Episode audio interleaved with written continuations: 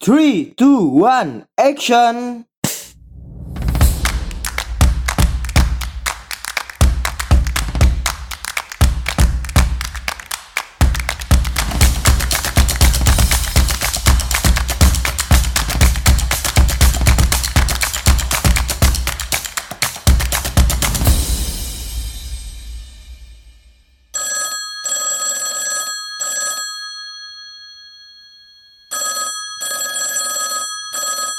Halo, selamat datang kembali di Pod by MA, tentunya di program Anak Komunikasi. Ya. Oke, para pendengar, pada minggu lalu kita sudah membahas tentang fungsi komunikasi yang dijelaskan oleh William E. Gordon. Dan pada minggu ini kita masih membahas tentang fungsi komunikasi namun menurut beberapa ahli-ahli. Nah, nanti dijelaskan apa sih pentingnya komunikasi itu, hakikat komunikasi itu dijalankan, dan apa yang kita miliki ini seharusnya dimanfaatkan tentunya untuk komunikasi. Karena sekarang saya akan menjelaskan menurut para ahli, tentunya mungkin tidak ada banyak improvisasi ya yang saya sampaikan, tetapi benar-benar kalimat-kalimat yang disampaikan oleh ahli-ahli tersebut. Yang pertama, sebelum kita membahas para ahli, dijelaskan dalam surat Ar-Rahman ayat 1 sampai 4. Tuhan yang Maha Pemurah yang telah mengajarkan Al-Qur'an, Dia menciptakan manusia yang mengajarkan pandai berbicara. Sehingga pada hakikatnya kita di dunia ini yang dijelaskan di dalam Al-Qur'an surat Ar-Rahman ayat 1 sampai 4 bahwa kita memang dibekali dengan alat untuk berkomunikasi. Salah satunya adalah ada mulut misalkan. Kemudian untuk teman-teman yang mendapatkan keterbatasan, mereka bisa berkomunikasi dengan gerakan-gerakan tangan atau dengan cara yang lainnya.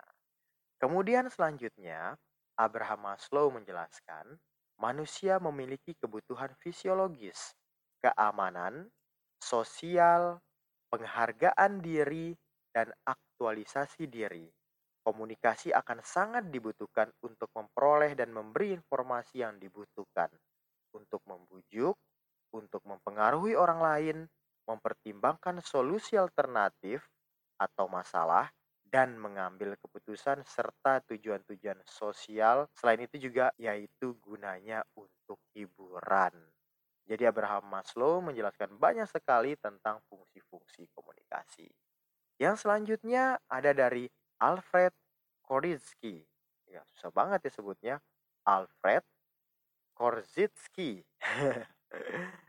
Beliau menjelaskan, kemampuan manusia berkomunikasi menjadikan mereka pengingat waktu yang merujuk pada kemampuan manusia untuk mewariskan pengetahuan dari generasi ke generasi.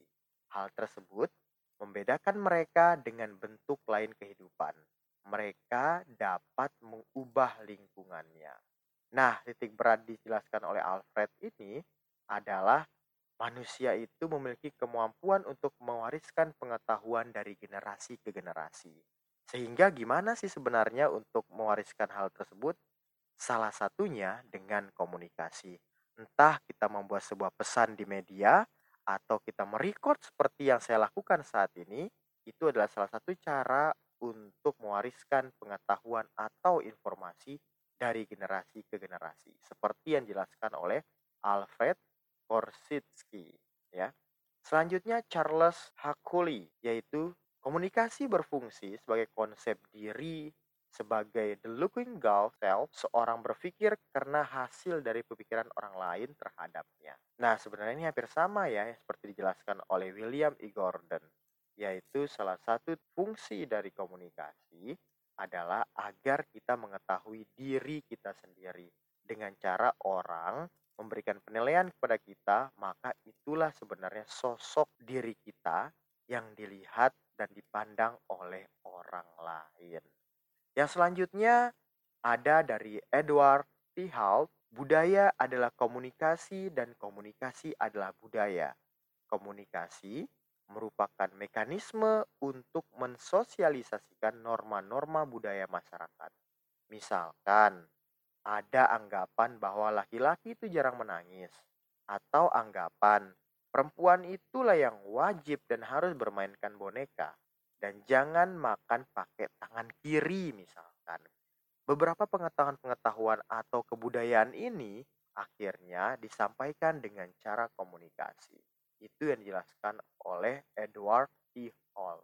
Yang selanjutnya, George Herbert Mead yang menjelaskan bahwa setiap manusia mengembangkan konsep dirinya melalui interaksi dengan orang lain dalam masyarakat dan itu dilakukan lewat komunikasi. Jadi kita dapat mengenal diri kita lewat orang lain. Hampir sama ya seperti yang dijelaskan oleh Charles Hickley tadi itu bahwa dengan cara komunikasi kita bisa mengenal diri kita lewat orang lain ketika orang lain bisa memberikan penilaian tentang kita. Dan yang selanjutnya ada dari Gordon E. Zimmerman dan kawan-kawan ya yang menjelaskan bahwa kategori komunikasi itu ada dua. Yang pertama, kita berkomunikasi untuk menyelesaikan tugas-tugas penting bagi kebutuhan kita, untuk memberi makan dan pakaian untuk diri kita sendiri, memuaskan kepenasaran kita akan lingkungan, dan menikmati hidup. Nah, itu yang pertama yang dijelaskan oleh Gordon dan kawan-kawan. Yang kedua, untuk menciptakan dan memupuk hubungan dengan orang lain.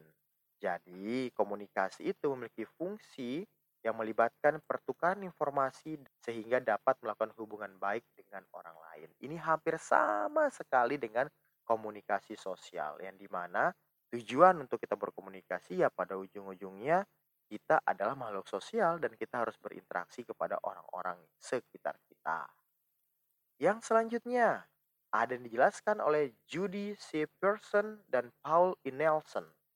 Pertama, untuk kelangsungan hidup diri sendiri, keselamatan fisik, meningkatkan kesadaran diri sendiri, dan yang kedua, kelangsungan hidup bermasyarakat untuk melakukan hubungan sosial dan mengembangkan keberadaan di masyarakat yaitu adalah fungsi dari komunikasi yang dijelaskan oleh Person dan Nelson. Sama juga sebenarnya untuk menunjukkan komunikasi sosial. Selanjutnya dijelaskan oleh filsuf Prancis tahun 1596 sampai 1650. Ini yang paling sering kita dengarkan. Cogito ergo sum. Saya berpikir, maka saya ada. Dijelaskan oleh René Descartes. Jika kita berdiam diri, maka orang tidak akan mengakui eksistensi kita atau keberadaan kita. Nah, ini juga sudah dijelaskan pada minggu lalu bahwa ketika kita tidak berkomunikasi, maka kita tidak bisa memunculkan eksistensi diri kita kepada sekitar. Sebaliknya, ketika kita itu bisa berkomunikasi dengan baik, maka kita juga bisa eksis. Tujuannya adalah akhirnya kita juga dinilai oleh orang lain, membahagiakan orang lain, dan pada ujung-ujungnya adalah lari ke kebahagiaan kita sendiri. Dan masih ada empat lagi. Yang selanjutnya yaitu Rene Spritz. Komunikasi berfungsi sebagai jembatan antara bagian luar dan bagian dalam kepribadian. Mulut sebagai rongga utama adalah jembatan antara persepsi dalam dan luar. Di situ tempat lahir semua persepsi.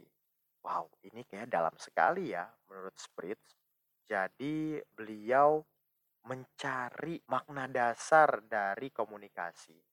Yaitu salah satunya adalah persepsi itu lahir dari mulut kita sendiri yang sebenarnya adalah berasal dari kepribadian seseorang itu sendiri. Nah, selanjutnya dari Rudolf F. Verderber. Beliau menyampaikan fungsi komunikasi yang pertama yaitu fungsi sosial yang bertujuan sebagai mencari kesenangan, menunjukkan ikatan dengan orang lain, membangun dan memelihara hubungan. Nah, ini jadi menarik ketika kita mendiskusikan tentang komunikasi sosial. Memang pada saat kita berkomunikasi sosial, kita akan menilai kemudian kita juga bisa saja membahagiakan orang lain dengan komunikasi yang kita bangun dan eksistensi juga untuk kita.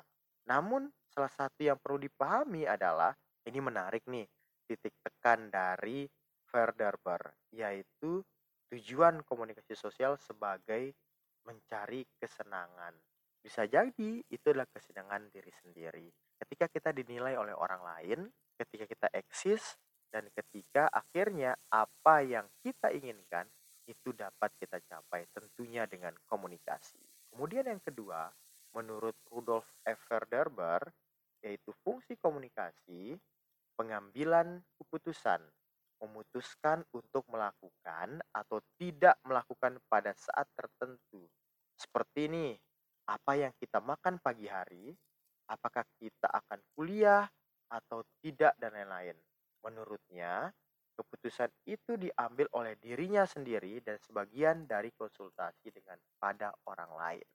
Ini menarik ketika kita akan membahas tentang komunikasi diri sendiri dan membahas tentang beberapa komunikasi lainnya. Oke, dan selanjutnya yaitu menurut Thayer Komunikasi adalah proses mengambil sesuatu dari komunitas, yaitu menandai untuk diingat. Wow, ini cukup dalam juga penjelasannya. Jadi komunikasi itu dianggap sebagai salah satu hampir sama ya kayak komunikasi sosial. Kita bisa menilai diri kita sendiri atau bisa menilai orang lain. Dan itu bisa kita ambil dari komunitas-komunitas kita. Bagaimana berkomunikasi itu kita mempelajari diri sendiri, mempelajari sekitar, kemudian itu menjadi mix, dan itu akhirnya menjadi identitas kita sendiri. Dan itu bisa dilakukan salah satunya dengan cara komunikasi, yaitu menandai untuk diingat dalam sebuah komunitas, disampaikan ke dirinya, dan menjadi identitas. Dan yang terakhir, fungsi komunikasi menurut Thomas M. Scheidel. Kita berkomunikasi terutama untuk menyatakan dan mendukung identitas diri. Persis kayak komunikasi sosial juga tadi. Untuk membangun kontak sosial dengan orang di sekitar kita dan mempengaruhi orang lain. Selain itu juga fungsi komunikasi bisa juga untuk berpikir atau berperilaku seperti yang kita inginkan namun tujuan dasarnya untuk mengendalikan lingkungan fisik dan psikologis kita. Ini seperti yang kita jelaskan di beberapa pertemuan sebelumnya, bahwa fungsi dari komunikasi juga bisa untuk mengendalikan lingkungan fisik dan psikologis kita. Bagaimana ketika kita ingin mensosialisasikan sesuatu, kita bisa dengan cara komunikasi yang baik, akhirnya semua orang-orang di sekitar kita bisa berkumpul, mendengarkan apa yang kita ingin sampaikan, dan mereka pahami serta akhirnya mereka menjalankan program-program tersebut. Dan itu juga bisa untuk mengubah psikologi kita. Contoh misalkan ini pembahasan tentang noise ya. Ketika kita itu ingin berpidato, tiba-tiba hujan besar seperti itu. Nah, dengan cara komunikasi yang baik, kita bisa mengubah psikologis kita dengan keadaan yang terjadi di sekitar kita. Entah itu misalkan kita membuat joke atau kita membela diri kita minimal ada positif ketika hujan ini kita bisa membuat beberapa ya pesan-pesan yang berhubungan dengan hujan tapi nyambung dengan keadaan juga. Maka di sinilah fungsi-fungsi komunikasi yang dijelaskan oleh beberapa ahli ini mix dengan pembahasan-pembahasan sebelumnya. Oke, para pendengar PDMA, pada pertemuan ini kita sudah membahas tentang fungsi-fungsi komunikasi menurut para ahli. Tentunya akan ada beberapa pembahasan lagi untuk pertemuan selanjutnya. Apa itu? Tentunya rahasia. Tetap dengerin Pod by MA dengan program Anak Komunikasi. Sampai ketemu pada pertemuan selanjutnya. Yo!